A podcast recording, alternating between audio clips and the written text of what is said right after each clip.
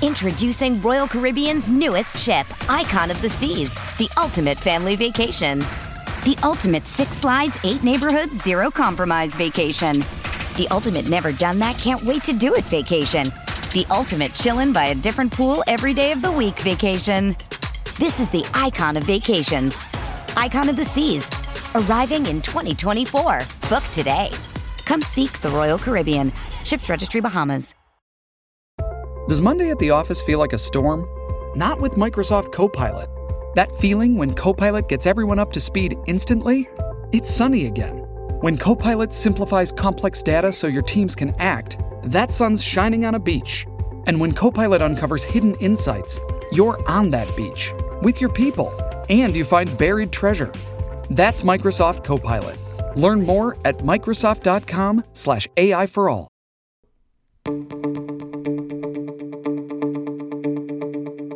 This is the Cubs related podcast presented by CubsInsider.com. My name is Corey. I am joined, as always, by Brendan, and we are coming to you on Sunday, August 8th the Cubs and White Sox finishing up a series at Wrigley Field that went about as you guys would have expected it would. Uh, the White Sox are very good, and the Cubs are not good. So that is how that series went. But I, I think uh, going forward here, kind of like Brendan and Greg did setting the table for us on the last episode you heard, I think a lot of what we're going to talk about is, you know, kind of individual performances where guys fit in in the future picture uh, for the rest of the season here in 2021, but especially as we head into the offseason and into 2022. So we'll take a look at a lot of guys on an individual basis. But before we do any of that, Brendan, like just generally, right? Like now we are a week removed from the trade deadline. We've had a week now of lineups that kind of take you back to the early 2010s, right, where you're looking up and down the lineup, and I, I've definitely uh, seen some kind of like who reaction. You know, sometimes when the lineups come out and it just eh, given the lineups we've seen since say 2015 it's it's kind of jarring when at cubs tweets out the lineup and stuff like that but a, a week removed how how are you feeling just overall about the state of things I'm trying to ignore as much as possible those Mets box scores, Yankees box scores. I can't help myself, the Giants box scores. I'm still um, getting over it, but in terms of the Cubs, I'm kind of owning in on what they're doing pitching wise. I'm following a lot of the minor leaguers, especially the new guys that were just acquired. And so, as best as possible, I'm distracting myself. I'm excited about Justin Steele coming up. I think Rafael Ortega is interesting, and we're going to talk about those two guys today. But as best as I can, I'm just trying to block out that uh, that horror story that was the trade deadline. Yeah, I am with you on the uh, not necessarily being able to ignore it. I I tell myself that it's not a good idea to you know, check the Yankees box score or whatever. And you keep and I doing keep doing it. it. Yeah, I, I, I can't know. help we're, myself. We're disgusted. Yeah, and and like the MLB I'm Network like watching every one of his at bats. Yeah, the MLB Network has turned into basically a let's check in on the former Cubs like update yeah. channel because uh, that's basically like what the the highlight shows are. And uh, yeah, I, I I can't look away. I, I, mean, I'm rooting for all of them to succeed. I I just. Uh, I can't help myself. I need to know what's going on and whether they're doing well, not well. And, you know, it's been a, a bit of a mixed bag. It looks like KB and Anthony are, are doing pretty well. Um, and Javi has struggled a bit in, in New York. So uh, hopefully that's a tough place to play. So hopefully Javi can uh, weather is. the New York Mets media and fan base, which is sort of its own its own special beast. Monster. Yeah, out there uh, in in New York. But anyway, uh, yeah, I, you know, I I feel uh, a little better than I did a week ago. Um, you know, I was pretty miserable last weekend, and watching those highlights, I do still feel very sad, and I have a lot of anger and you know different thoughts about it. But I do feel like at least you know now a week removed, we we can kind of dial into the future, which is all we really have a choice to do. And and yeah, like you, I, I've been following along with Greg. Um, from the Growing Cubs podcast, Greg from Ivy Futures, uh, Brian Smith from Bleacher Nation, and just sort of seeing what a lot of these new prospects are up to. Uh, some interesting things going on there. Obviously, continuing to follow along with Brennen Davis and everything that he is doing. Jordan Nwogu, um, the Michigan man, who's uh, had a, a resurgence in of his course offense. you mentioned them. That's the second name you mentioned was Jordan Nwogu. No, I mean like I get it, he's doing great, but like of all the guys we're talking, He's about, been one of the hottest the- the hitters. Michigan The, these prospect guys I are know. telling me. So I'm not. I just think it's. I just think it's funny how it's the Michigan guy that you're mentioning. That's I, all. I do think our audience should be prepared for that because like I'm I'm just telling you guys. I don't think they are. I don't think That's they the are. I don't think you are, Brendan. I'm, I'm slowly learning that I need if to the be. Cubs have a Michigan alumni on their MLB roster and he's like hitting tanks, oh boy. Like you guys thought I was obnoxious about Jon Lester. Oh man. You guys don't even know. Uh, so I just, I, you know, I want to start sprinkling that in so that the audience has an expectation of like, why is Corey so obsessed That's with this guy? Why do we hear so much about this guy? That's why. Go blue. Um, but let's let's dig into, uh, you know, again, like I'm the the, the Cubs did not do well against the White Sox this weekend. Uh, we did get a, a fun moment on Friday with Andrew Romine hitting his first home run since 2017. Uh, a three-run game-tying home run against Craig Kimbrel. The Cubs. That was yeah. funny. I mean, that was a great moment. I mean, Yeah, I enjoyed it. and the Cubs go on to lose the game, so it's you know it's like whatever. Whatever. Uh, but it's sort of just a, a shocking scene there. I mean, uh, that that was more runs than Kimbrel had given up, you know, for the Cubs in in one swing. And to a guy who had not hit a major league home run since 2017. It's just like one of those baseball things where there was such hype of Kimbrel coming back and getting back on the mound at Wrigley, and it, you know, it, it plays out in just the weirdest way possible. Can I be honest with you? Like, I, I want to root for these guys to do well.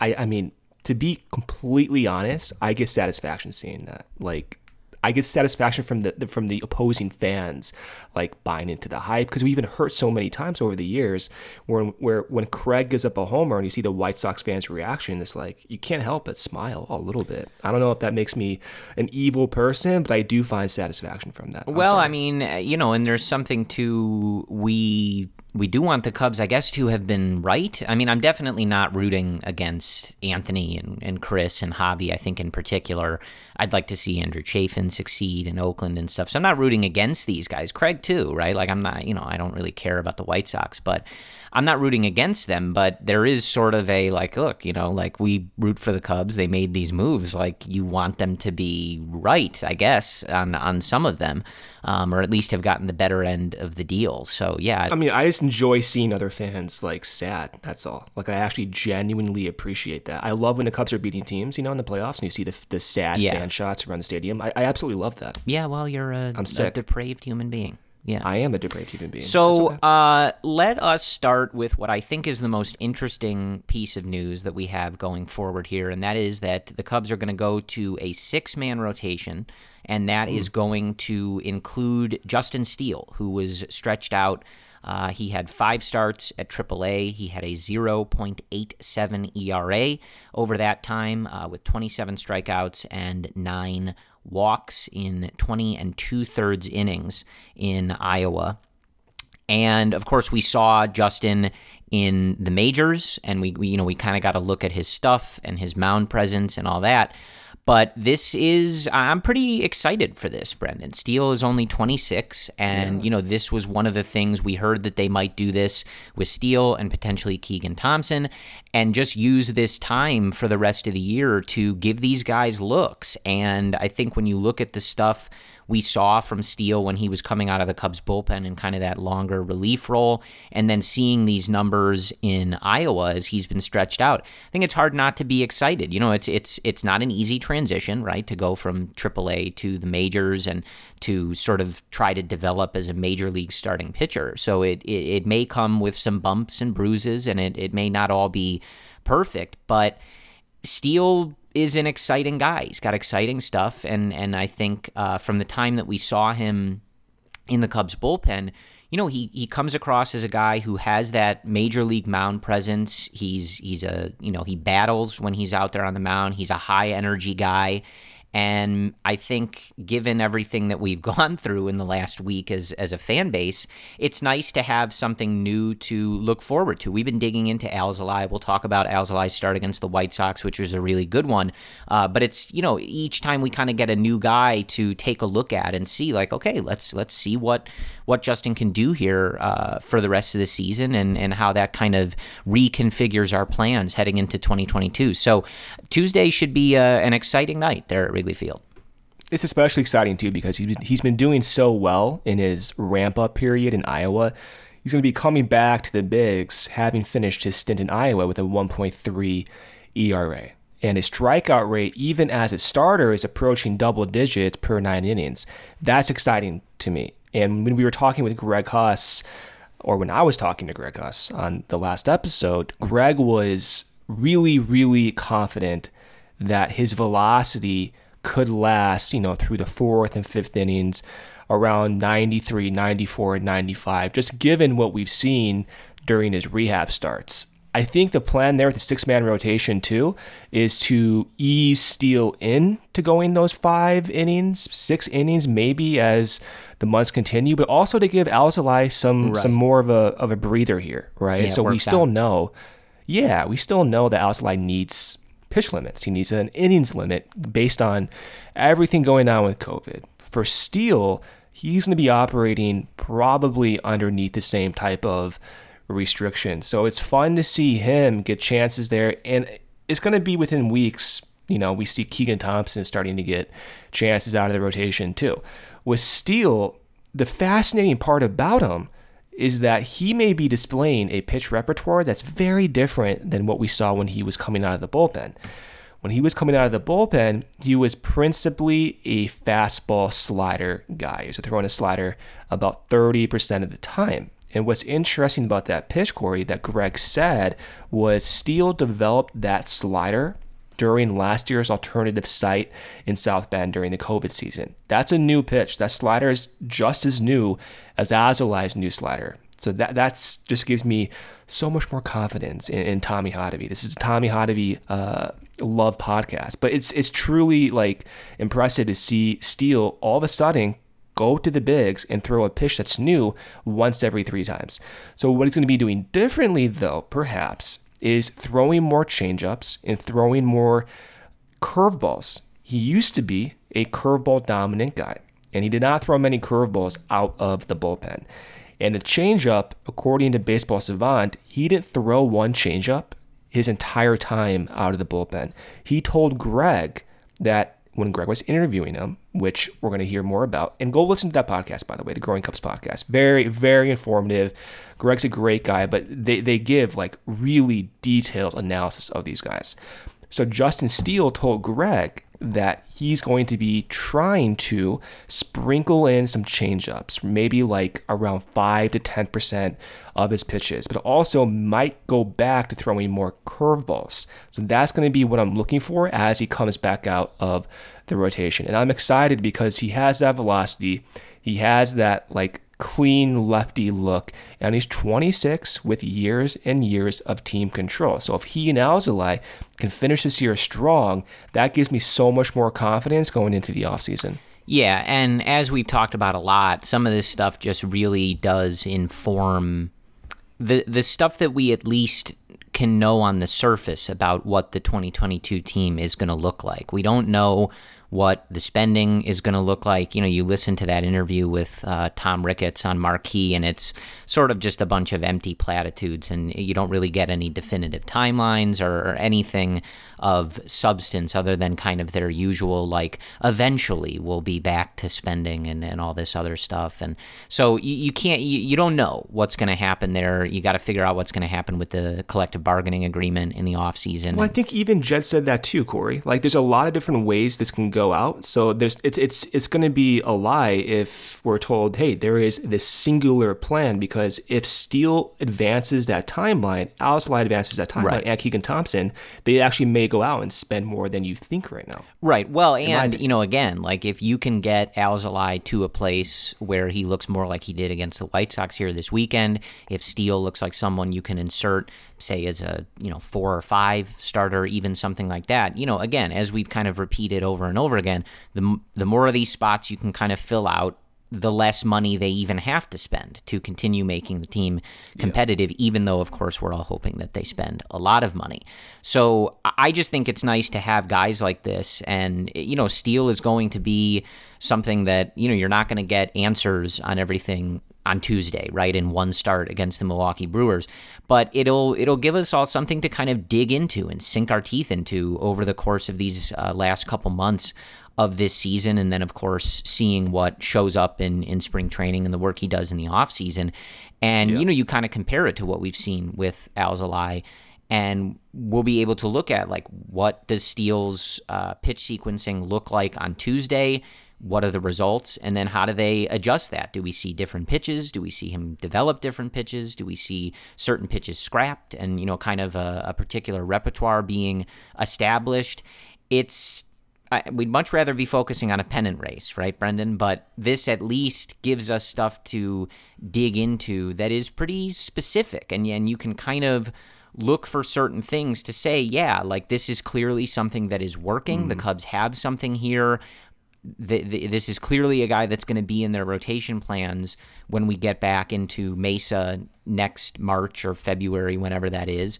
Or this is not really working and you know they're going to have to look elsewhere. So it, at least it gives us something to do right? Yeah i'm and I, I i'm really curious too about that walk rate the walk rate being above four batters per nine innings. I want to see that go down um and it, it hasn't been down in aaa but that might be because he was working on developing that changeup and going back to that curveball. So in my mind, when I watch Steele, and in some respect, it's similar to Alzolay, even though he's at a more uh, a more advanced stage. I'm not going to be looking at the total sum numbers. It's more like what is each pitch doing? How effective are they from a whiff point of view? And how is he changing from game to game? And if his ERA is like five by the end of this 2021 season, but he shows like towards the tail end that he's rapidly shifting things around and each specific pitch type is doing something that's impressive, then I'm not going to care about that five ERA. Kind of like how we are with Alzolay right now. Like the total sum of the numbers for Alzolay don't suggest he's like a top three starter at this point. But as we continue to watch and progress and develop new pitches, changeups, cutters, all this, you can very easily see him becoming that that top three starter in that rotation yeah. for next year. Yeah, and you know, again, kind of like with other guys, like this is a, a situation to kind of preach patience a little bit, right? It's it's not like you said, Brendan. It's not going to be 100% results. Like we've seen Steele be able to pitch very effectively to major league hitters, so we know we can do it. And now it's about you know kind of carving out this specific role. And I think a lot of these next couple months, however many starts, you know, it's not going to be that many starts overall over the next couple months, especially if the Cubs are, are sticking with a six man rotation for, for the time being. But this is an information gathering period, right, for the front office and for Tommy yeah, like and the pitching infrastructure that then you know they'll put it all together in in the lab in the off season and in spring training and hopefully they they spit out a guy who can be an effective member of this rotation in 2022 but it's it's it's it's just one of those things that's exciting. And i think in particular because this is not something we've done a lot with the Cubs over the years. You know, a lot of the focus on developing guys and bringing up guys and having these kind of debuts that we're looking at, mostly hitters, right? And so it's it's it's just sort of nice to be able to focus on pitchers and uh, you know particularly someone like Steele. It's a change of pace and uh, something that I am looking forward to. But since we're on the topic of pitchers and we brought up his name a little bit, I am going to do the usual here uh, and turn it over to you, Brendan, and have you break down what you saw from Adbert Alzolay on Saturday against the White Sox. So, just to give you his line to sort of set Brendan up here six and two thirds, six hits, two earned. Uh, he did not give up any home runs, which was obviously good to see. No walks and seven strikeouts. So, this was uh, on 90 pitches against a very tough White Sox lineup. So it it it started in similar fashion that we've seen uh, with some of Alzolay's recent starts where a lefty, Moncada, uh, took him deep, I think, off the wall for a two, you know, a two run double. And it kind of had that feel of like, okay, you know, this is a, a similar tale that we've seen with the left handed hitters, uh, but really settled down. Obviously, that was the only damage uh, in the whole game with those two runs no walks, seven Ks. So from a numbers perspective and, and you know visually this looked really good. But what did you see kind of getting under the hood there, Brendan? Well, we're trying to find ways to see Alzolay compete against lefties, right? That's been the the MO, even from David Ross during the press conferences. And so he's adapting and it's going to be a work in progress. And now you see one of the ways he's trying to adapt is throwing more changeups. I, I find that fascinating because we were discussing Alzolay's changeup when he debuted. What was it, like two and a half years ago now? Two years ago now? I'm forgetting where that was. But when he debuted, he had that changeup going. That was his primary secondary pitch, even separate from his curveball, which he was known for as he was coming through the system. This is a very different version of Alzolay that I'm talking about in 2018 2019 than we are looking at right now. So now, when he started 2021, he was basically sinker, slider, and that's that's like almost it. And so as the year has gone on, he's developed more confidence in his changeup. And that changeup might be effective against lefties given that it moves the other way, tailing away from lefties. So that might complement his slider, might complement his uh, cutter that's also new. He threw more cutters ever he developed that new cutter a couple weeks ago in, in, in his career. So it's fun to see how, on a game to game basis, he's changing. And now the latest change, no pun intended, is is that changeup. So he threw the most changeups in his last start against the White Sox at any point this season and any point last season. So you have to go back to his debut season to find similar rates of changeup usage the best part about this is that the changeup was not being used as a show me pitch. He used that changeup almost 25% of the time against the White Sox. He threw that pitch 21 times in 90 pitches. And Corey, he got seven whiffs on that pitch. That was the one pitch that got the most whiffs of any of them that day. He threw 34 sliders. He got five whiffs on those 34 sliders. He threw 25 sinkers. He got two whiffs on that sinker. So the changeup getting seven whiffs signals that that was not in the scouting report for Alzolay. It will be going forward.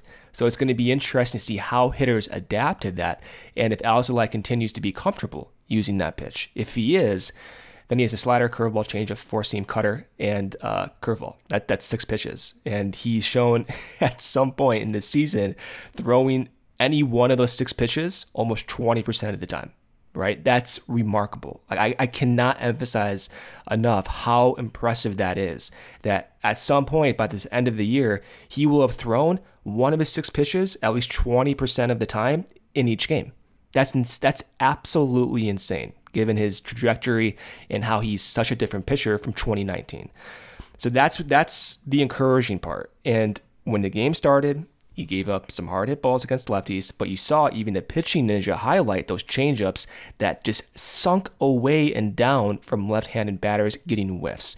And when you overlay that with sliders, now you're seeing why it could be effective. And with Adbert, one of his intentions with his sinker is to go up and in to lefties. And the one of the reasons why I think he might be struggling this year against lefties is because that pitch is going to tail back into the barrel right? Like you see that happen against a lot of his red start this year, where he's he's locating somewhat well, but just very little margin of error. And if he misses his spot by an inch, it's going to find the barrel. So if he throws that change up, he change he he changes the view for the batter on a similar spin pitch, it might be harder for the batter to pick up even sinkers within the same game. So that's what you have to look for. I'm excited. We, we talked about this a few weeks ago. Hey, we, we might see more changeups. We're seeing more changeups now, Corey. Yeah, and you know, one thing in particular, just you know, that I noticed was I mentioned obviously that Moncada got him for the two RBI double in that first inning, but there was a really good uh, at bat from Alzolay against him later in the game where he struck him out swinging on a changeup just below exactly. the zone. Really well executed pitch. And again, it's it's a little thing. It's it's anecdotal, right? And it doesn't tell the whole story. But Moncada, lefty, hit him hard in the first at bat. Adbert made an adjustment and got him on a you know swinging strikeout later in the game. He didn't have another hit against him after that. So, you know, adjustments being made. Um, and, you know, you're looking at the, some of the White Sox better hitters, at least in the lineup on Saturday, um, are right handed, right?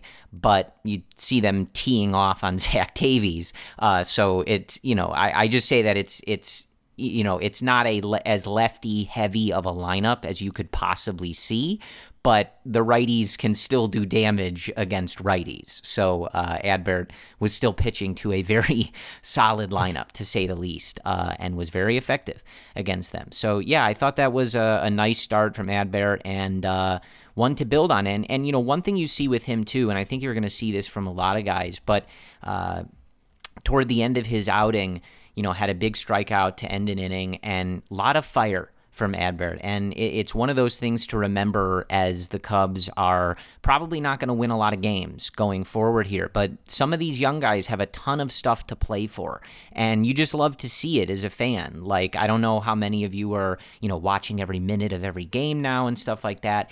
And it's it's certainly a consolation prize, right? Again, it's it's not what we all want to be dialing into, but it it's it's exciting to see some of these guys, and I expect we see the same with Justin Steele because we've seen this energy out of him on the mound before these guys are playing for you know kind of to like establish their careers and and carve out roles and and carve out jobs basically going forward. And it's exciting to follow the process with some of these guys especially you know for me like listening to Brendan break all this down and seeing everything that Alzolay is doing you know it's it, you're you're rooting for him. I think we're rooting for all of these guys but you just you you learn and you pay attention to the sheer amount of work that someone like Alzolay is putting in, the changes he's going through and, and just sort of being accepting of all of that. It's exciting to see them fired up in these little moments, even if the games themselves are not going the Cubs' way and don't really mean that much anymore from a, a win loss perspective, unless you're hunting to get into the the top ten of the uh, MLB draft coming up next year. So it's yeah, the, the, we we've got some stuff to to pay attention to, and I think those two guys in the rotation in particular are kind of the headliners there. I would expect that Keegan Thompson gets in there at some point and is another one to watch and, and be excited for and, and root along with as they are going on this journey. Um, it's it's certainly a nice change of pace from the like Arrieta and Zach Davies starts, right? Like where it's just like okay. Oh, you don't like those? I, eh, well, and you know it just you. doesn't really seem to have much future bearing for the Chicago Cubs. So it's just kind of like okay. Arrieta does have an option for next year, Corey. What are you talking oh, about? Oh boy, um, another podcast, but. Uh, let's still hurts. Let, we'll, we'll stick with pitching um, and want to okay. talk about uh, someone in the bullpen, who I think is, you know, kind of another in this group uh, to be keeping an eye on, paying attention to, and uh, I think potentially getting excited about, and that is uh, Manny Rodriguez. So, yes. you know, he picked up his uh, first save in, in that last series in Colorado. And, you know, again, like, has adjustments to make. We'll see how it goes, but this is an opportunity for him for the rest of this season, probably going to stick in that back end of the bullpen role. Um, you know, again, like I said, got his first career save the other day, but he's probably going to be the one that gets these opportunities because I think the Cubs are trying to figure out if they've got back end relievers on their hands, right? You know, um, and pumping 99, 100 really, you know, stuff that jumps off the screen, right? And gave up some bombs, has has had his moments where he's going to have to adjust and, and get over these kind of uh, first outing type hurdles, but a very, very interesting reliever to keep an eye on as we move forward here, Brendan. One that has kind of escaped prospect leaderboards for a variety of reasons, but one just kind of like an unorthodox development trajectory, some injuries earlier on in his career. But you can't ignore him anymore. He's someone who throws upwards to triple digits, Corey. And he's 25 years old, just turned 25 two days ago. You can't ignore him. And when we see his stuff from a Statcast perspective, it just it, it it jumps out. I mean, his his sinker averages 98 miles per hour, and it has 15% more break than an average sinker. That's insane. And I'm wondering too, and we can get more information about this, maybe from Greg or others, but we've learned throughout the last two years that the pitch that the Cubs are trying to develop with a lot of their guys has been the sinker. So for me to see that he's throwing a sinker almost 50% of the time, that's more than 50% of the time since debuting with the Cubs. That that to me signals he may have changed something over the last year and a half. And he's not the same type of prospect even from a year and a half, two years ago. Another point of emphasis that this current pitching developmental team, they're successfully promoting the development of their guys. We never saw this three, four years ago. We're seeing it right now. So Manny Rodriguez, 25 years old, he throws a sinker on average, on average, 98 miles per hour. And then he throws a four seamer, you know, around the same velocity, upwards triple digits. And then he throws this slider as his main secondary pitch. His slider is very interesting because it's not really a sharp, horizontally breaking pitch. It's more of like a vertically dropping pitch. And if you look at the Pitching Ninja's uh, uh, gif of him, it, it's hard to pick up what it even is. I know Rob Friedman, he thought that it was a cutter at first. It was 90 miles per hour and it just kind of just drops. Uh, it's, it's a very unique pitch. So the fact that it uh, moves below league average horizontally is not that big of a deal, I think. I think it's more interesting that it drops more than league average uh, and it's thrown at a 90 mile per hour consistent rate. It's, it's, it's really exciting. Now, the one thing with Manny is that uh, we have to see some of the command be consistent, and we don't really know, given his sample this year, uh, what that command can be like in, in, a, in a big league setting. So, in his last nine innings, two of those nine innings being with the Cubs at the Bigs, he's only walked two guys. So that's encouraging. You know, he was in double A this year in Tennessee. And in 13 innings, not that big of a sample, but his walk rate was almost seven batters per nine innings. Then he goes to Iowa for seven innings. That's a 2.45 walk per nine rate.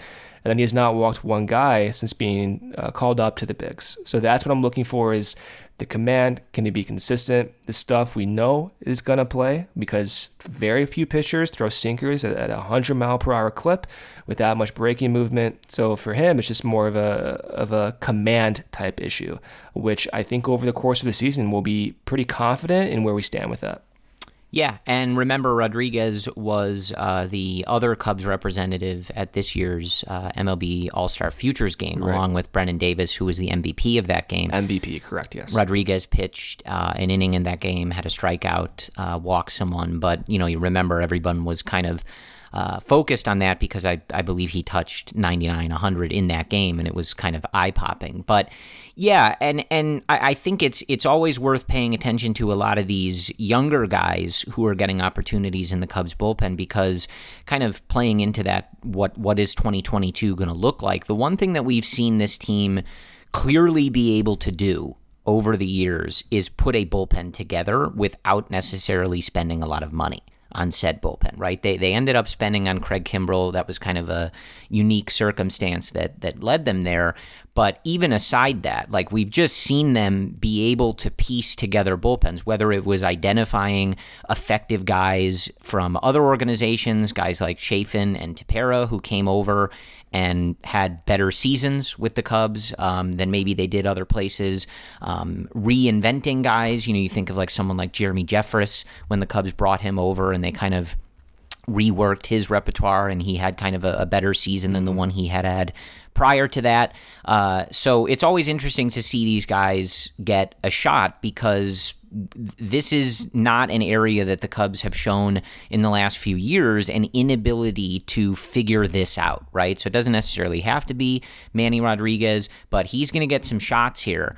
And it's always interesting, I think, to focus on because you just sort of assume going forward that the Cubs are probably going to handle this. Uh, I don't necessarily want to say completely in house, but no matter how much money they're spending, I don't really expect them to do that much in the bullpen because it just has not been an area of necessity in terms of allocating whatever resources Jed Hoyer or in the past Theo Epstein has had because the pitching infrastructure just seems to be able to figure out how to get outs in the bullpen from whatever it is that they're working with. So I'm looking forward to uh, seeing what Manny can do and if he can kind of continue that trend of hey, we found a guy, we got a guy pumping 99, 100. He's he's working on these pitches, and we don't need to go spend a bunch of money on uh, a new closer now that Craig Kimbrel is gone. We've we've got him right here, or you know whoever else it might be. So that is, I think, the status of the Cubs pitching staff. I'm assuming you guys don't want to hear us break down uh, Rex Brothers or Dan Winkler. We can if you guys want, if you guys are really jonesing for that. But um, Zach Davies. yeah, yeah. We can. Uh, the breakdown of Zach Davies is that he's serving up bombs. That's that's the uh, breakdown of that. Not a good matchup with the uh, Chicago White Sox and their nope. their power hitting um, to uh, be facing Zach Davies. But let's transition to some of the guys on the offense, and I think you know again keeping with this theme of like not necessarily 2021, but what are we seeing and how does it relate to 2022? And I think one of the the most interesting guys for that conversation is uh, Rafael Ortega. He has put together a really nice season here for the Cubs thus far. Um, you know, heading into Sunday night's game with the White Sox, played in 55 games, uh, good for 144 plate appearances and has a slash line of 313, 371, 519, which is good for a 379 weighted on base average and a 138 WRC plus, which reminder 100 is league average. So well above that. Um, good for a clean 1.0 win above replacement. Um, I think, you know, eye test, right? Fine base runner, fine fielder, nothing special in any of those regards, but I, I, I don't think bad in either of those regards either. And I think he's one of those guys. He's 30, and this is certainly by a long shot the most successful season, even though the the other years uh, he had time in 2016, 2018, and 2019. Debuted in 2012, but only six plate appearances back then with the Rockies, so that's not really much to discuss. Um, but has had you know some time with the Angels, the Marlins, and the Braves in 16, 18, and 19. 2021 with the Cubs by far his most successful season. He was not good in any of those other seasons. But when you are trying to piece together a roster, Brendan, you know, I think there there's some some. Well, I don't want to say certainties because the Cubs just traded guys I didn't necessarily ever think they would trade. Mm. Um, but if you're looking at 2022, right, at least now you're assuming, okay, like Wilson is your catcher. Um, Nico Hoerner is going to be somewhere. Nick Madrigal is going to be somewhere. And you're kind of looking for who else can we slot in and then build around in free agency or trades, things like that. Bring in the power to go with some of these contact hitters that they now have in Hoerner and Madrigal. And I think Ortega, at least at the moment, is one of those guys where you're going to ask that question because he's having a very, very nice season. But the question I'll pose to you to maybe uh, help articulate for me and and uh, all of our listeners here is what is happening that is different than these past seasons when he's gotten time at the major league level? And is the stuff that is different and of course these results are different can we buy into that at all. And, you know, again, keeping the context of can he be someone who fills a role on the 2022 Cubs? Not is he going to put up a 140 WRC plus playing center field for the Cubs 162 games or something like that, but can he be a part of a successful offense in whatever role they would decide to deploy him in? The big change for Ortega, just reducing it down to one thing, is that launch angle. So his launch angle on average this year is almost 18 degrees. A couple years ago, it was really, really minimal. It was only 6 degrees. This is dating back to 2016.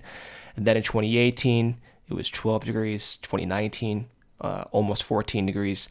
Now this year, almost 18 degrees. So you can see how it's gradually gone higher, and that corresponded to more extra base hits, the ability to lift the ball more, getting more gap shots, getting more home runs as we're seeing driving the ball just further. That's what you want from anyone, right? His overall numbers this year are not really fluky either. Like his success in his current sample is mostly because he's truly hitting the ball well. His expected weighted on base average is 350. His actual WOBA is almost 380, right? So it's not to say that all of his success is fluky. Now, is it sustainable?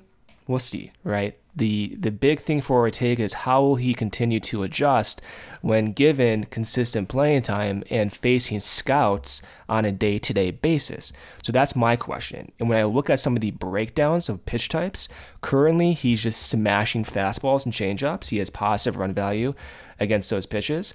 He's kind of in a process of of doing well against breaking pitches and off speed pitches. His expected weight on base average for those breaking pitches is below 300, but when you look at changeups and fastballs, it's 350 plus. But at least he's hitting changeups, and from a secondary perspective, he's faced more changeups so far this year than sliders. So I'm thinking to myself, it might be uh, a challenge as August rolls through and September rolls through for Ortega to go against sliders. He might be seeing more sliders. That's been Jason Heyward's struggle this year. He's seen way more sliders. So as you continue to watch Ortega, that's what I'm looking at. Can he hit breaking pitches? Because if he can, then in my mind, going into the offseason, you have a guy that's a utility outfielder. I'm not going to start him, Corey. Uh, I think there's too much uncertainty with that unless sure. he completely destroys August and September. But I'm looking at him as kind of like a potential fill for what you wanted from. I mean, you wanted more from Happ. That's not even fair. But like, right? Yeah, no, I know for, what you mean. Yeah, but you're looking for someone, you know, who can fill in as a fourth or fifth outfielder at, at every single position left field, center field, and right field.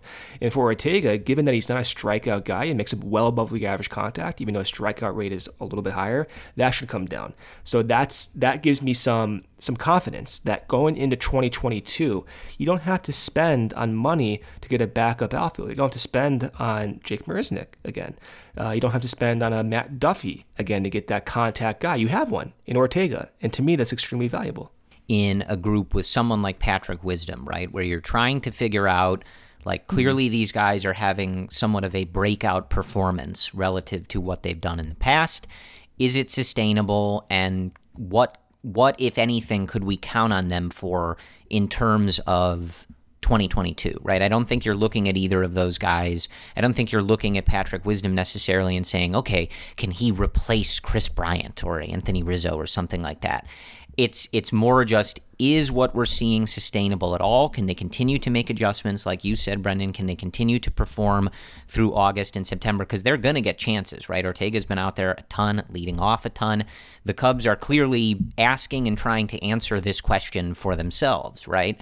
And so those guys are kind of in one basket of what you're looking at for. And then, of course, now with the lineups you're seeing every day, guys like Schwindel, Deichmann, etc., those are guys, you know, coming up and, and getting this opportunity, and you're kind of seeing what they can do in this time with the Cubs. With Ortega and Wisdom, you've kind of already seen it. You're just sort of asking, like, okay, is this a mirage? Is this something that we can build into 2022? And, and what kind of might that role look like for these guys going forward. But yeah, I mean, look, it's undeniable that he's had a, a very successful season going back to Ortega specifically. I mean, he has barreled up eight balls, uh, according to StatCast in 2021, which is more than he had in any other time in the majors combined. Uh, 2019, he had three barrels. 2018 and 2016, none. Uh, way more hard hit balls, hard hit rate previously in his time in the majors was around 23, 25%, 43% with the Cubs in 2021. So the change in exit or uh, excuse me, launch angle, tweak with the swing, it's it's paying off. It's just a question of if this is something that he can keep up with uh, over the course of these next few months. And of course, as pitchers continue to try to make adjustments against those changes that he has made. But uh, you always want some of these things, right? As long as there's some of these guys breaking out and, and sort of giving you uh, these questions to ask, that is a good thing because the opposite side of this coin is the discussion with Ian Happ. And I, I don't know if we've checked in on this in a while, but I, I do think it is worth checking in on. Um, this is a, a, this is a confusing one, and I'm going to be very curious to see how the Cubs handle this one going forward because it continues to be a pretty massive struggle for Happ in 2021. Uh, again, I don't remember the last time we spoke about him specifically, Brendan, but really not much has changed. Um, 180 average, 293 on base percentage, 329 slugging percentage, 11 home runs on the year and that is all good for a 280 weighted on base average and a 74 WRC plus, so well below league average. And the uh, wins above replacement metric has him as sub replacement level, so not good. And it's it's particularly interesting to me because he he's he's still only 26 years old He's almost 27. He turns 27 in a few days.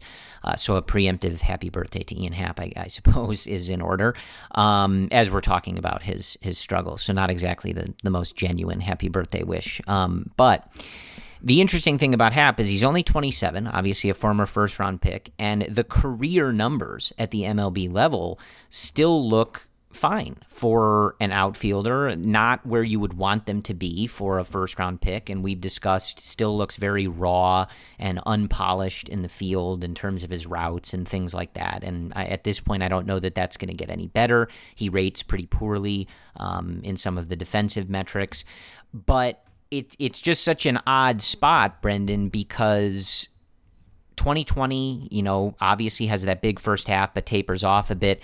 But even if you're looking at his career numbers as a major league player since he uh, debuted in 2017, they're just much better than what we're seeing in 2021. This is this is a pretty uh, massive downturn for him, and I'm just going to be curious what the Cubs decide to do with that. And I suppose the question that you're you're if we're looking at the questions we're asking about these other guys, the question for Happ, I, I believe, I don't know if you disagree, is does he have a role in, in 2022? What are you even able to commit to him or are is there going to be a belief in the front office that there's something they can change and they can kind of get him back to more in line with the career numbers that he's put up? But but since the last time that we spoke has anything changed from what you've seen from him? And and and what is your thought? Uh, like if he performed more in line with his career over these last couple months in August and September, would that change your opinion of what you've seen from him in 2021 going into 2022? Have you kind of made your mind up there? Like what are you what are you feeling about this? I feel like there's not that much time left to go. So for Happ, he has to kill it. He has to absolutely go in an extreme that's in a positive direction. I think for a lot of fans to get over the first four months of the season and be confident about what he can provide in 2022. So that's that's where I'm at. If he's not going to kill it in the next six, seven weeks of the season, then as a fan, I don't see how you can accurately project him in that lineup for next year. You have no choice but to go out and fill that outfield position. You cannot rely on him to do this. The most confusing part about Happ's season is his plate discipline. If you were to have told me that going into 2021, that Happ's chase rate would be 21%, it would be better than 85% of the league. And his contact rate would also improve to over 70%, almost 71%, which is within range of league average. I would have thought he got better that his weighted on base average would be like 350 ish, that he'd be a consistent starter not on this every other day or every other three day basis. It would be a consistent starter every day. So it's I'm like I don't understand this. I don't understand what what is what is going on here. And remember, the first five weeks we heard not from us, but we, and maybe we did say it, but like the expected weighted on base mm-hmm. average was so good And even Ian said this in his own press conferences that I have to continue doing what I'm doing. My expected weighted on base average is good. And it was. It was around 350 plus for a good while there. Now, Corey, it's in the bottom 10th percentile of the league. It's, it's, this is not an unlucky thing. So, what is the change that needs to be done? I have no idea. But when we look at his ability to hit the ball hard, it's still there. His still his max exit velo is better than 85% of the league. So he can do that. He's just not doing it consistently for reasons I don't comprehend. The plate discipline appears better but maybe that plate discipline, maybe it's not even a maybe. Maybe he can't be this type of guy who's trying to make more contact. It's kind of like the similar convo we had with Javi for years.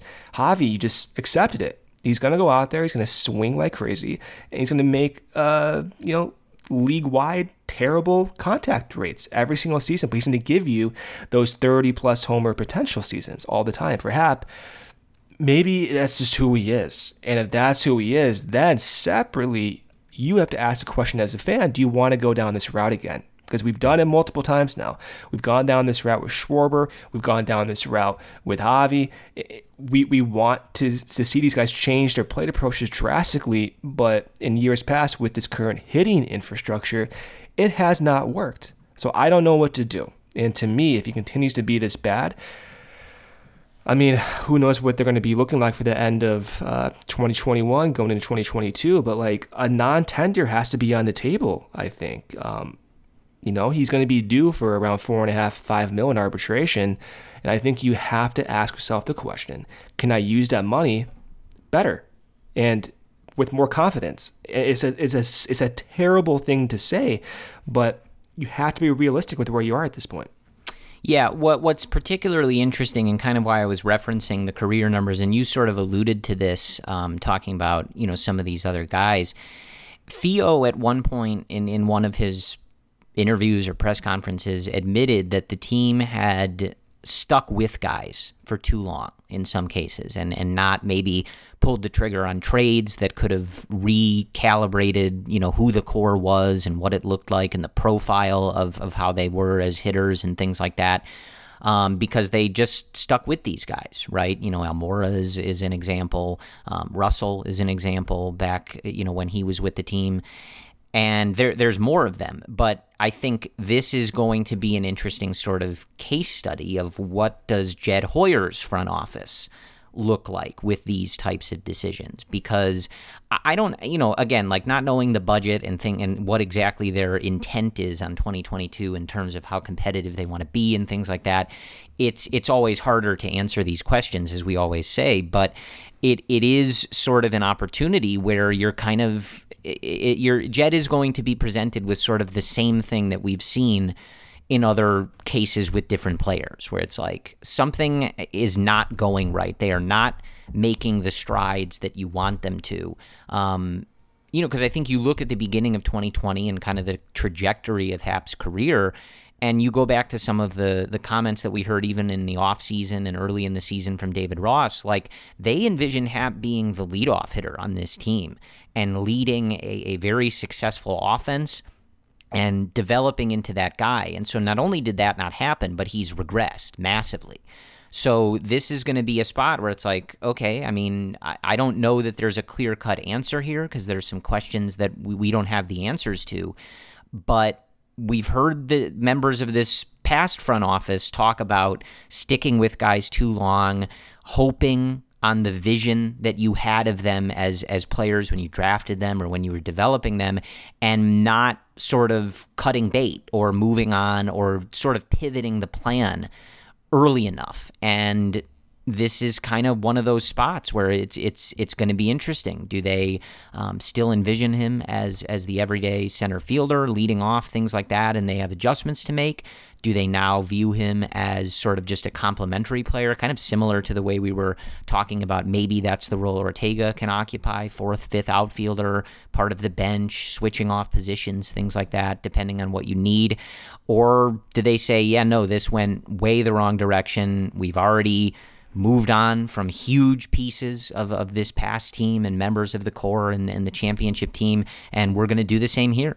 So that is uh, something to keep an eye on, and and I'm not sure what that decision is going to be, but it it does you know, sort of stand to reason that these next couple months could at least inform that, right? If it continues at this pace, I think perhaps you lean more towards the latter of those options. And, you know, like you said, Brendan, if he goes on some sort of heater and, you know, there's things that you can see in adjustments, maybe that changes the perspective of the front office. But it's it's been disappointing to say the least. I'm sure it's incredibly frustrating for Ian Happ, who I, I believe was also sort of hoping to be kind of developing and, and sort of taking things to that next level. And it uh, has not happened. It has gone the opposite way. So that's uh, kind of where things are at for the Chicago Cubs. But that is kind of uh, what the rest of this season is going to be, Brendan. It's going to be looking at these guys and, and seeing what kind of answers we can come up with for 2022. And, and I think we're going to continue seeing guys get called up and get opportunities, you know, especially once we hit September and stuff like that. And again, you know, a week removed, it, it still stings. The trade deadline still stings. Seeing those three guys in, in different uniforms still stings, but we're going to continue to get things to dig into. And it's got a lot of importance for the future, especially if uh, some of this goes right. Let's preview the upcoming four game sets against the Milwaukee Brewers. So we have First game at Wrigley Field Monday night, 7:05 p.m. Central Start Time. We have Alec Mills on the mound for the Cubs with a record of 5 and 4, a 4.41 ERA. He'll be facing Milwaukee's Freddie Peralta, who's killing it this year. Unfortunately, he has an 8 and 3 record, a 2.21 ERA. We did not talk about Mills today, but I'm sure we'll be talking a lot more about him. He's not a free agent until 2026, so uh, just having that team control is is appealing in, in and of itself. So then on Tuesday, we have Justin Steele making his starting debut for the Cubs this season. Milwaukee has not announced a starter for that set. But Steele takes the ball at 7:05 p.m. Central, and then on Wednesday, again Milwaukee has not announced their starter for that game either. Jake Arrieta gets the ball for the Cubs, 5 and 10, a 6.34 ERA, not good. That game, another night game, 7.05, uh, 7.05 p.m. Central Start Time. On Thursday, again, Milwaukee still dealing with their rotation, so stay tuned if you even care about who they're going to pitch. I don't think any of you guys care who they're going to pitch, but Kyle Hendricks is going to be facing Milwaukee to finish off this four game set. Kyle's record on the year is 13 and 4, a 3.68 ERA, wrapping up another quality season. Kyle Hendricks is. The Cubs, uh, I don't even want to say the record, it, it hurts to say, but uh, not good. Milwaukee, first place, continues to do really good. What we're looking for this series is obvious. We're looking at Justin Steele, first and foremost. How is he going to look as a starting pitcher? Is he going to be throwing more changeups? Is he going to be throwing fewer sliders? Continue to monitor Alec Mills. He might get a role for the 2022 rotation who knows what his role will be like. If he's not, maybe he'll be the swing starter, that multi inning guy. So, of course, continue to monitor him. And then from the offensive point of view, we didn't get into him today in detail, but Patrick Wisdom is making more contact lately. He's making uh, better contact against breaking pitches. Still look for Ortega to continue to look good out there. And Ian Happ, hopefully he turns uh, the corner, shows some signs of optimism. But that's what we have, Corey. We still have a lot of players to follow. Yeah. And uh, the season's going to be over before you know it. As as weird as that sounds, because it is like a month and a half to go. But you know, time goes by fast here. We'll be talking about the the offseason plans before you know it. And in order to do so, you have to understand what you have with this current team. Yeah, absolutely. So, uh, yeah, for me, uh, really just Justin Steele. Really looking forward to that. I think that'll be exciting. It, it seems that there's a good bit of excitement, you know, on social media and stuff for that game. And, you know, in a season that has gone the way it has, it's, it's nice to have stuff like that. So looking forward to Tuesday hoping Justin does well. Uh, but, you know, again, not putting too much pressure on the specific results. Just excited to see him uh, take the mound for an MLB start. I think that'll be cool and uh, something for all of us to enjoy. But other than that, I think that is all that we have for you. We will uh, come back to you after the Cubs and Brewers finish up this series and break down everything that we saw and, uh, you know, kind of continue with keeping our eye on uh, the future, as Jed Hoyer has been saying uh, since this last offseason. So, as always, thank you guys for listening to and supporting the Cubs related podcast. We will talk to you soon. And as always, go Cubs. Ah, mmm. The first taste of rare bourbon you finally got your hands on. That's nice. At caskers.com, we make this experience easy. Caskers is a one stop spirit curator with an impressive selection of exclusive, sought after, rare, and household names in the realm of premium spirits and champagne. Discover the top flavors of the year now by going to caskers.com and using code WELCOME10 for $10 off your first purchase. Get $10 off your first purchase with code WELCOME10 at caskers.com. Ah, mmm. The first taste of rare bourbon you finally got your hands on. That's nice. At caskers.com, we make this experience easy. Caskers is a one stop spirit curator with an impressive selection of exclusive, sought after, rare, and household names in the realm of premium spirits and champagne. Discover the top flavors of the year now by going to caskers.com and using code WELCOME10 for $10 off your first purchase. Get $10 off your first purchase with code WELCOME10 at caskers.com.